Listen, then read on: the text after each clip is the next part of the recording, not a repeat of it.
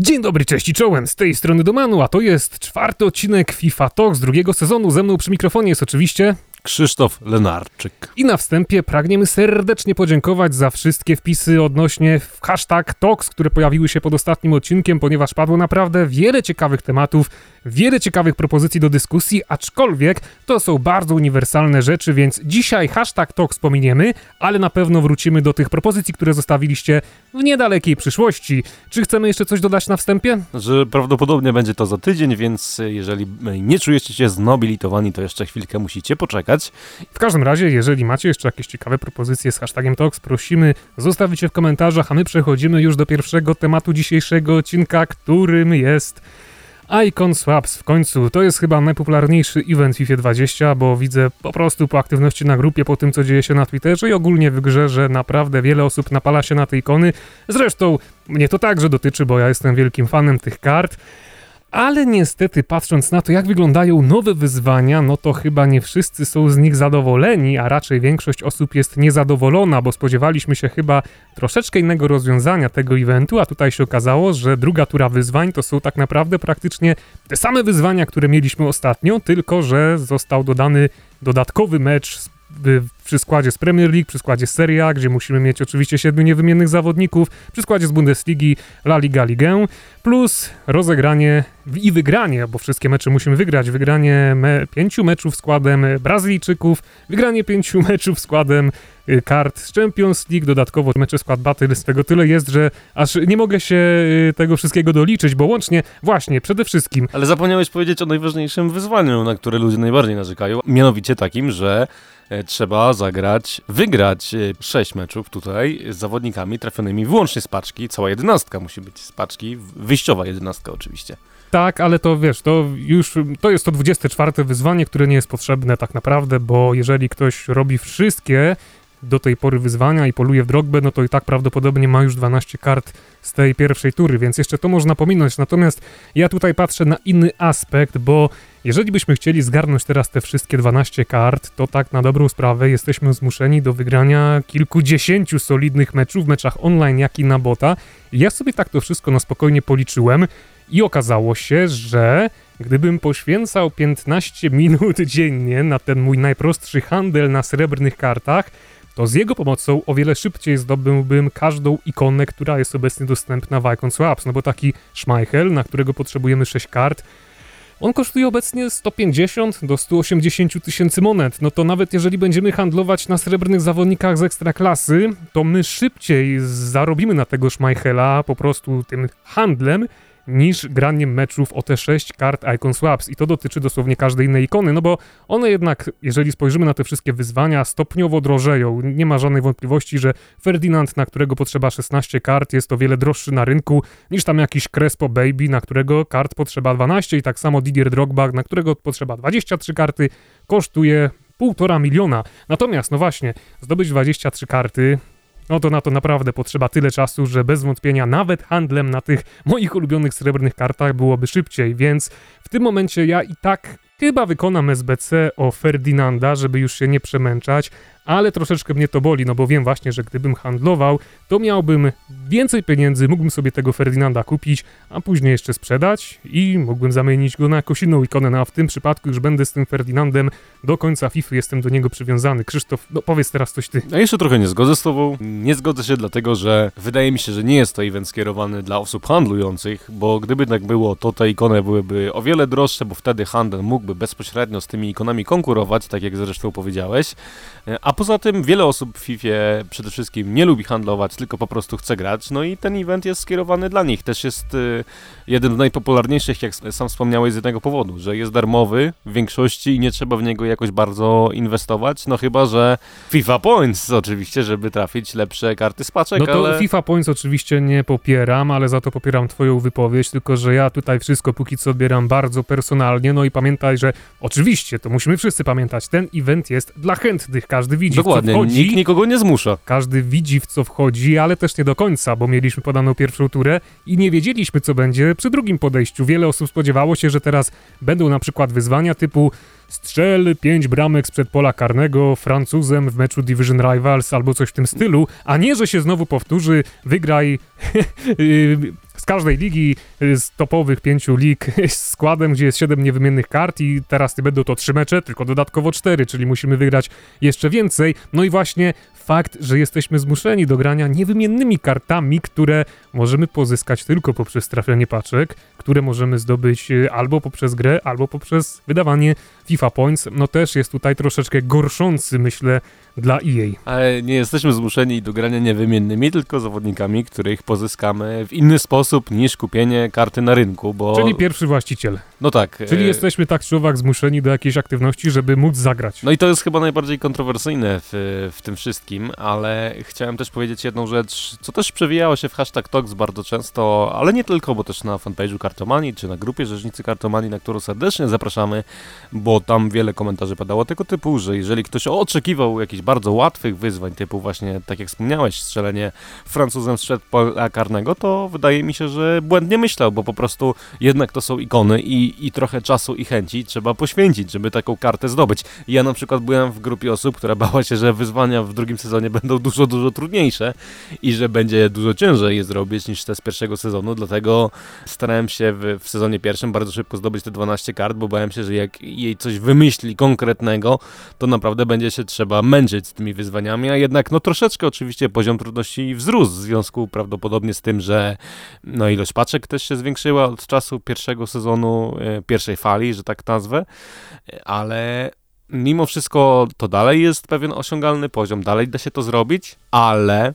Wciąż jest to event skierowany bardziej dla casualowych graczy, bo ja przytoczę swój przykład z dnia dzisiejszego, w którym musiałem spaść z pierwszej ligi z ponad 2000 skill ratingu do trzeciej ligi, żeby realnie zacząć to robić, bo o ile jeszcze na początku, gdy sam event wystartował, wiele ludzi wychodziło przy pierwszym golu, żeby po prostu spaść ligę niżej, o tyle dzisiaj w zasadzie nie spotkałem nawet jednej osoby w pierwszej lidze, która by to robiła i realnie nie dało się tego robić na wysokim skill ratingu i po prostu jedyna opcja dla lepszych graczy to jest spadnięcie ligi niżej, no chyba, że chcecie się męczyć 40 dni, bo praktycznie tyle jest na zdobycie tych kart.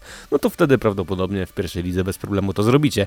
I dla mnie chyba to jest największa wada tego eventu, że w pewien sposób nie jest on skierowany do wszystkich graczy, tylko raczej wycelowany jest tę grupę mniej hardkorową, a bardziej casualową. No i muszę przyznać, że mimo wszystko samej fantastyczności tego eventu, że jest spora ilość ikon do wyboru, że prawdopodobnie będą jeszcze lepsze w następnych turach, że te ikony są w zasadzie za darmo. No, nie za darmo, bo czas, poświęcony czas można by policzyć w złotówkach.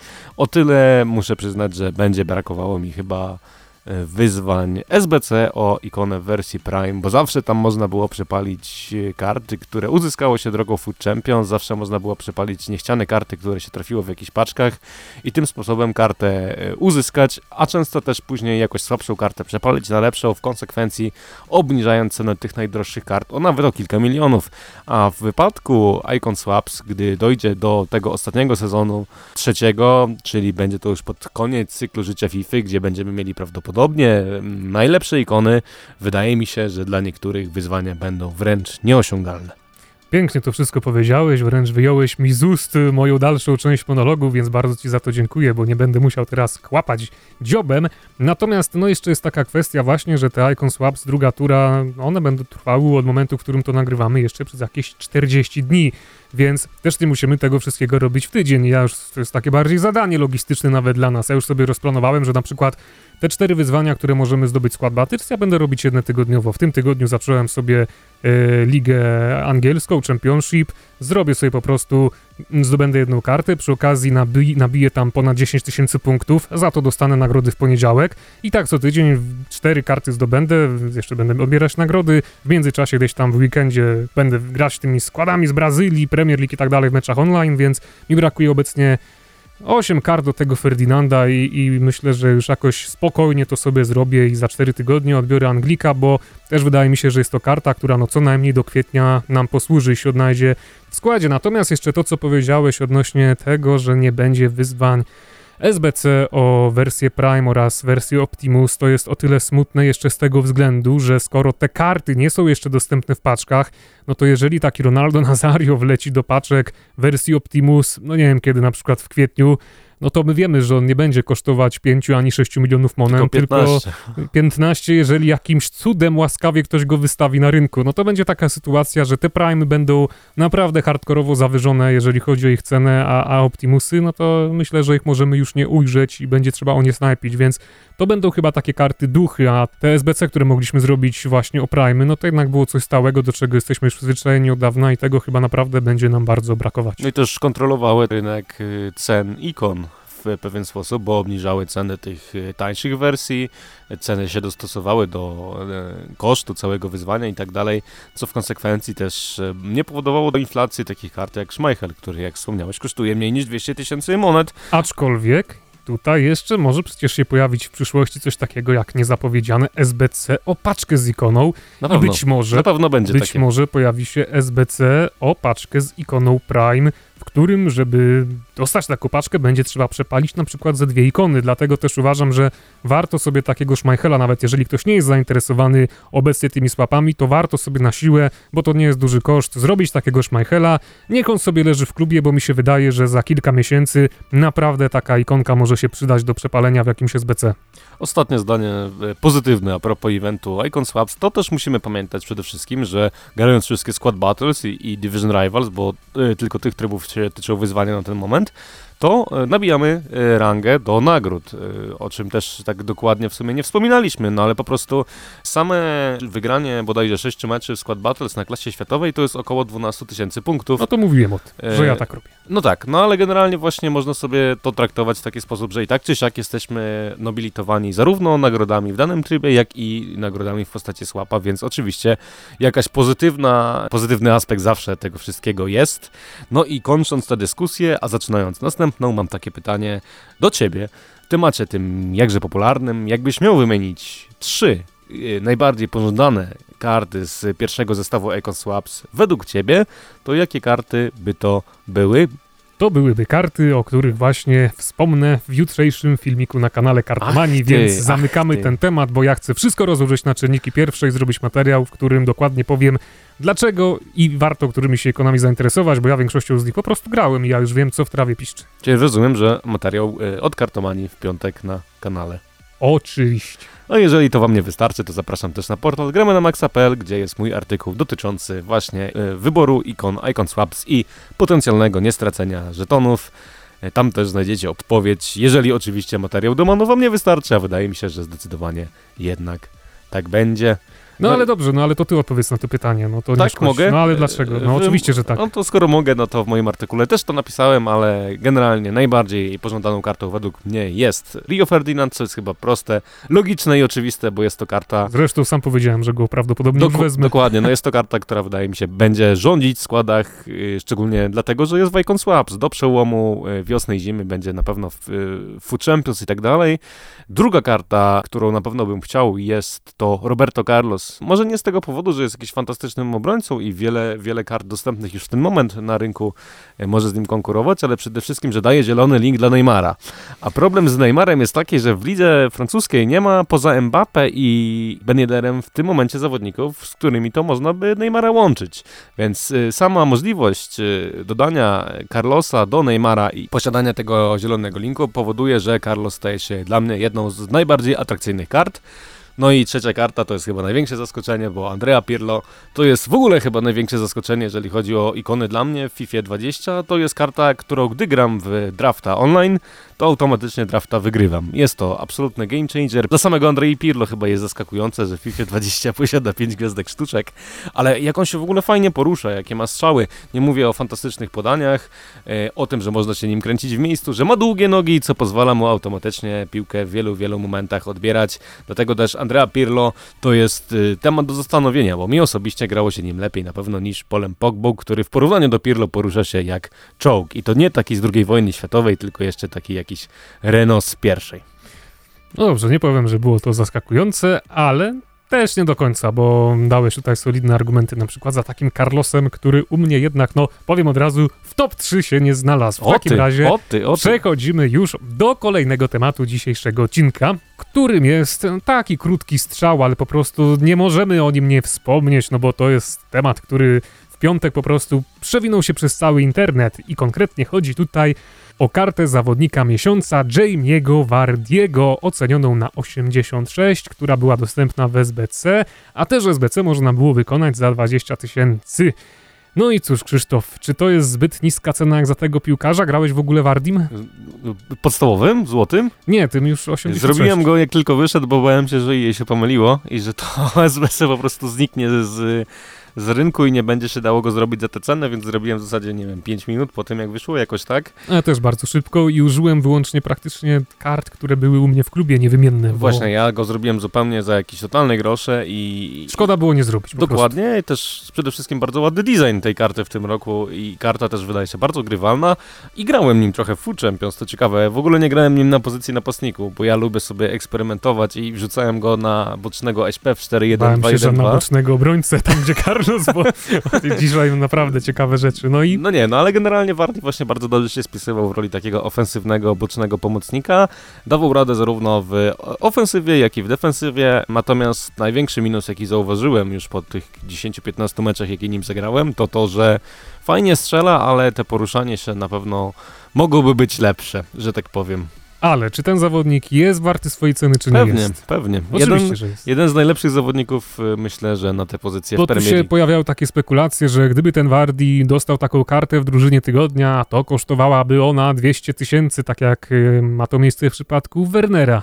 200 może nie, aczkolwiek wiadomo, że jest to Anglik, a karty z Premier League zawsze dość dużo kosztują. Cenę Vardiego na pewno w świadomości graczy obniżałby ten niski dribbling, który nomen omen jest chyba najważniejszą statystyką na ten moment w grze, zarówno w pomocy, jak i w obronie, jak i w ataku, więc po prostu jeżeli zawodnik ma nisko oceniony dribbling, to bardzo często przez graczy jest pomijany, no ale mimo tego właśnie myślę, że cena abstrakcyjnie mała jak za Vardiego, zwłaszcza, że gdy porównamy go sobie z Zachą, z wyzwań, który był za 30 poziom, który strzelaniem nie grzeszy, że tak powiem. Właśnie to porównanie Vardiego do tego Zachy, o którego gracze tak bardzo walczyli, tak się męczyli, to teraz po prostu jak on wyszedł, to tak jakby za przeproszeniem ktoś strzelił niektórych w mordę, bo to mi się tak wydaje, że od tego Zachy to jednak trzeba się było wymęczyć, a ten Zacha, on się tak chyba... Strzelać nie umie chłop, mówię wam, nie grajcie nim. Ja... Silnik gry się nie wstrzelił po prostu. Zmarnował mi tyle meczów właśnie w tamtym tygodniu bodajże,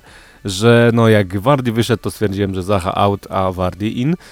I nawet Zachy nie ratuje te 5 gwiazdek i dobry dribbling, bo nic to w zasadzie mu nie pomaga i nie jest to karta moich marzeń ani moich snów. W przeciwieństwie do Jamie'ego Vardiego, którego można sobie wrzucić na kilka różnych pozycji na boisku i wtedy nawet w roli bocznego SPO w 4-2-3-1, w roli bocznego SP w 4-1-2-1-2, oczywiście na atak to jest chyba proste, logiczne i oczywiste, ale taką kartę, która ma już 60 defa, która ma po 50 statystyk defensywnych praktycznie każdej, to można go wrzucić w zasadzie na każdą pozycję poza środkową obronę i wszędzie tam taki Vardy sobie da radę, dlatego też za tę cenę wydaje mi się, że to była promocja, ale warto też nawiązać do promocji, które pojawiły się wraz z wyjściem Jamie'ego Vardiego, bo w internecie pojawiła się taka teoria, że Jamie Vardy spowodował crash na rynku wobec innych kart, które to potaniały często od 40 do 20 do 10% na każdej z kart i wydawałoby się, że to jest w sumie logiczne, że każdy zawodnik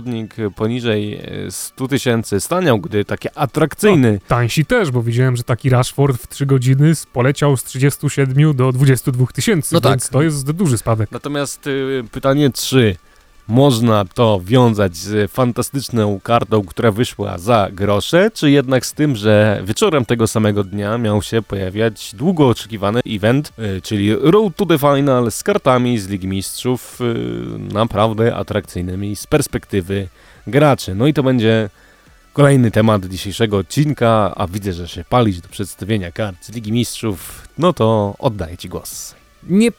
Nie palę, bo myślę, że my je wszyscy dobrze znamy, po prostu jestem ciekawy, ile w tym crashu było winy Vardiego, a ile winy kart za Ligę Mistrzów. I też pomyślałem sobie od razu o tych dwóch SBC. Najpierw wyszedł Vardy za 20 000, a później już wieczorem wyszedł Gomez, który kosztował 1350. Natomiast jeżeli Liverpool w tym roku doszedłby tak do ćwierćfinału, półfinału, już o finale nie myśląc, no to ten Gomez będzie się stawał na pewno bestią z miesiąca na miesiąc coraz większą i na zakończenie gry mógłby on być już prawdziwym ciemiężycielem. No ale też taka ciekawa rzecz, która mi się tutaj zaświeciła mi w głowie przy okazji tego, co mówiłeś o tym evencie, jest taka, że tak jak inne eventy jest on podzielony na 2 tygodnie, czyli to wystartowało w ten piątek, a drugą turę kart dostaniemy w przyszłym tygodniu, to znaczy w tym, w którym my to już nagrywamy. Natomiast no chodzi o to, że to się już robi w tej FIFA nam taki prawdziwy non-stop content. Już każda możliwa dziura, każdy weekend będzie zapchany czym się da, tylko po to, żeby cały czas w grze pojawiała się jakaś nowość i to jest chyba tego najlepszy przykład. No i pojawia się pytanie, czy to jest dobre dla nas graczy, żeby właśnie istniał taki non-stop content, gdzie jesteśmy w każdy weekend zaskakiwani jakimiś nowymi kartami, które pojawiają się, może tak jak to ja lubię mówić, od czapy. Pytanie, czy jesteśmy zaskakiwani w takim wypadku, skoro wiemy, że każdy i praktycznie każdy event jest podzielony na 2, że będą 2 drużyny mniejsze zamiast jednej większej. No ale chyba nie wiedziałeś na przykład i nie wiesz, jakie wyjdą teraz karty w piątek. No nie wiem, natomiast chodzi mi o to, więc możesz być zaskoczony, że nawet w pewien sposób ogranicza to możliwości zarabiania monet i co do samego Road to the Final, no mi się wydaje, że jeżeli chodzi o wykorzystanie licencji Ligi Mistrzów, to jest chyba i Ligi Europy, bo zresztą też karty z Ligi Europy w postaci Juana Jesusa, Jimeneza i Dumfriesa również się pojawiły. Wydaje mi się, że to jest najlepsze wykorzystanie Ligi Mistrzów, na jakie jej się pokusiło, że tak powiem, bo no update właśnie dynamicznych kart poprzez awans do kolejnej rundy wydaje mi się czymś naturalnym i fajnym. Szkoda tylko, że o 1 ocenę w górę, bo wydaje mi się, że na update takiego Gomeza, który jak wspomniałeś, gdy Liverpool wygra Ligę Mistrzów, może być fantastyczną kartą, no to do wygrania Ligi Mistrzów jest jeszcze kawał czasu i do momentu wyjścia Gomeza do swojej finalnej formy może być wiele kart, które będą bezpośrednio z nim konkurowały i będą też prawdopodobnie dużo tańsze niż ten Gomez, który obecnie kosztuje 350 czy tam 400 tysięcy, mimo tego, że Joe Gomez oczywiście jest jednym z najbardziej OP obrońców w FIFA 20, to wydaje mi się jednak, że jest to cena, którą nie do końca warto zapłacić. No i właśnie tutaj się pojawia to, o czym mówiłem, Gomez w porównaniu do Vardiego dalej jest zagadką, nie do końca wiemy, z czego to się bierze. Znaczy wiemy, bo po prostu potencjał tej karty na upgrade to jest tak, ogromny. Naprawdę tak myślisz, obecnie płacisz za niego 350 tysięcy, a wiesz, że on się nie podniesie zbytnio, jeżeli chodzi o overall do momentu, w którym zakończy się faza grupowa Ligi Mistrzów, no to wiemy, że jeszcze trochę czasu potrwa. No tak jak powiedziałem, ja bym na przykład nie wydał takich pieniędzy, bo to jest zamrożenie sobie monet do naprawdę na dobrych kilka miesięcy i tak naprawdę nie do końca jesteś pewny tego, czy jednak ten Gomez dostanie upgrade, czy nie dostanie upgrade'u. I to jest takie strzelanie w ciemno, a za 400 tysięcy monet to se można kupić już Varana, panie, i Ramosa, i dorzucić trochę już niedaleko do Van Dijk'a brakuje, a tu Ferdinand jeszcze się zaraz... Ferdinand i Hierro na przykład. No i takie bogactwo się u każdego tworzy, że każdemu się już praktycznie w głowie przewróci. No taka to jest FIFA 20. A w głowie ci się przewróciło od 2. sezonu wyzwań, bo jak się pojawił, to jako kolejny temat naszego odcinka, wydaje mi się, że jest to duży zawód pośród graczy, szczególnie po tym, co obserwowałem m.in. na Twitterze. A na ile oceniasz osobiście 2. sezon wyzwań w skali 0-10? Szczerze? Mhm. No takie 3 z plusikiem. Ojej, wyczytałem to z twoich oczu.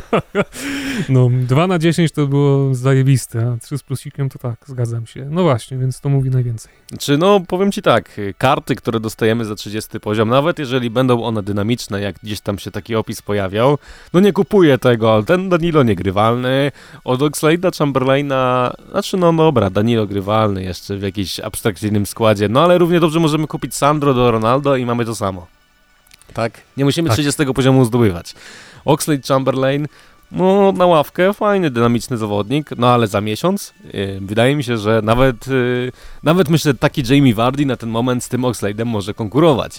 Gelson Martins wydaje się, no jedyna chyba taka stricte ofensywna karta w tym zestawieniu, ale Też nie wydaje mi się, że to jest warte poświęcenia tych kilkudziesięciu godzin, żeby wykonywać te trudne wyzwania. No a same nawet te wizualne rzeczy, które mi się najbardziej podobały w sezonie pierwszym, to raptem jest kilka rzeczy, które mnie osobiście interesuje i na pewno jest to kotek, bo ja jestem fanem kotków i piłka kłębuszek, która mi się bardzo podoba, ale wiem, że gracze są też zachwyceni Tifo T-Rexa i cieszynką T-Rexa, na które ja raczej polował nie będę, aczkolwiek cieszy mnie, że w jednym wyzwaniu, oprócz tych wizualnych bajerów, które niewielu graczy realnie interesują, można wybrać również 7,5 tysiąca monet, co ja na pewno, gdy dojdę do tego poziomu, uczynię. I mam nadzieję, że w przyszłości jej pójdzie tym tropem i za niektóre wizualne wyzwania, które no w większości graczy, no młodszej części graczy może się to wszystko tak bardzo jakoś podoba, natomiast w większości graczy jest to jednak niepotrzebne, a przynajmniej wysnuwam taką teorię, to jeżeli będzie można wybrać monety zamiast tego, no to bardzo mnie sezon trzeci ucieszy wtedy. No chyba ja będę jednym z tych graczy, bo u mnie Tifo nie ma żadnego, cieszynki ja żadnej też nie nastawiałem, bo mi właśnie jest to do niczego niepotrzebne, ale też trzeba wiedzieć, że FIFA jest stworzona dla mężczyzn, mężczyźni to zadaniowcy, oni się cieszą, kiedy coś im się uda zrobić i misja jest kompletna, więc właśnie ci młodsi albo casualowi gracze odnajdują pociechę w robieniu wyzwań, jeżeli chodzi o sezony ogólnie, jak i chociażby w zdobywaniu karty Icon Swaps, natomiast ci lepsi, bardziej profesjonalni gracze, tacy jak ty, no to już na to nie patrzą zbytnio i dla nich wyzwaniem to jest jak sobie wbiją elitkę pierwszą w FUT Champions, dokładnie, a nie jak zdobędą, chociaż nie, no u ciebie to wyjątek potwierdza regułę, jakiegoś tam kłębuszka jak zdobędziesz, to ty się też cieszysz, no ale wiadomo wiesz, o co chodzi. Jestem maniakiem kocim, że tak powiem, mam 2 koty w domu, więc no jak zobaczyłem herb z kotem, no to stwierdziłem, że to jest to, co muszę mieć z tego sezonu, a tak poza tymi kotami, no to chyba raczej nic nie ma takiego tam, co by mnie interesowało, ale jest też jakaś taka śmieszna paczka, złota 26 premium. Ciekawi mnie jaka to jest, bo chyba nigdy wcześniej się nie pojawiała. No tam pewnie jakieś cieszynki albo coś takiego. W każdym razie, chociaż my wiemy, jak to funkcjonuje i patrząc na to z boku, nie jesteśmy do końca z tego zadowoleni, to mamy świadomość, że EA dobrze tym wszystkim zarządza w taki sposób, żeby pieniążki się zgadzały i żeby ogół graczy był jako tako zadowolony. No i przede wszystkim wydaje mi się, że zachęca to do zostania przy grze. No ja na przykład teraz ustawiłem sobie Dosariego, który ucisza po zdobyciu gola, no i gdy strzelam gola, no to moi przeciwnicy to uciszenie oglądają nawet bez cieszynki, więc chyba więcej Tifo, no jeżeli naprawdę nie będzie jakiegoś kolejnego kota, to Tifo wystarczy mi do końca gry. No nic, no myślę, że właśnie już na tych uciszeniach my powinniśmy się dzisiaj uciszyć, bo to wszystko zaszło za daleko. Krzysztof, czy chcesz coś dodać? Nie, dziękujemy za wszystkie komentarze, dziękujemy za łapki w górę, no i zachęcamy do zostawienia #Tox, bo jak wspomniałem, niedługo będziemy bardzo dogłębnie czytali i prawdopodobnie nagramy specjalny odcinek dedykowany #Tox. I to nie jeden, ale także prosimy, żebyście także wyczytali #Tox w komentarzach, żebyście zostawiali łapkę w górę pod tematami, które wam się także spodobają, które chcielibyście, żebyśmy tutaj poruszyli na poważnie na wizji. Mogę jedną rzecz tylko powiedzieć jeszcze a propos #Tox. Był bardzo jeden fajny komentarz o zachowaniu Kurta, który patrzył na tę sytuację z perspektywy charakteru Kurta jako gracza, który mieszka na południu Europy, gdzie oni mają troszeczkę inną mentalność i troszeczkę inaczej się zachowują i to myślę wpłynęło trochę na mój światopogląd, a takich komentarzy jest naprawdę wiele, więc zachęcamy zarówno was do zostawienia #Tox, jak i do czytania, bo naprawdę to jest lektura, która zwiększa świadomość na temat samej gry i samej społeczności. Tak się rozgadałem, więc to jest czas, żeby się w końcu dzisiaj pożegnać. Przy mikrofonie był Krzysztof Lenarczyk, a także Dominik Domanu. Na dziś to tyle. Do usłyszenia wkrótce. Cześć!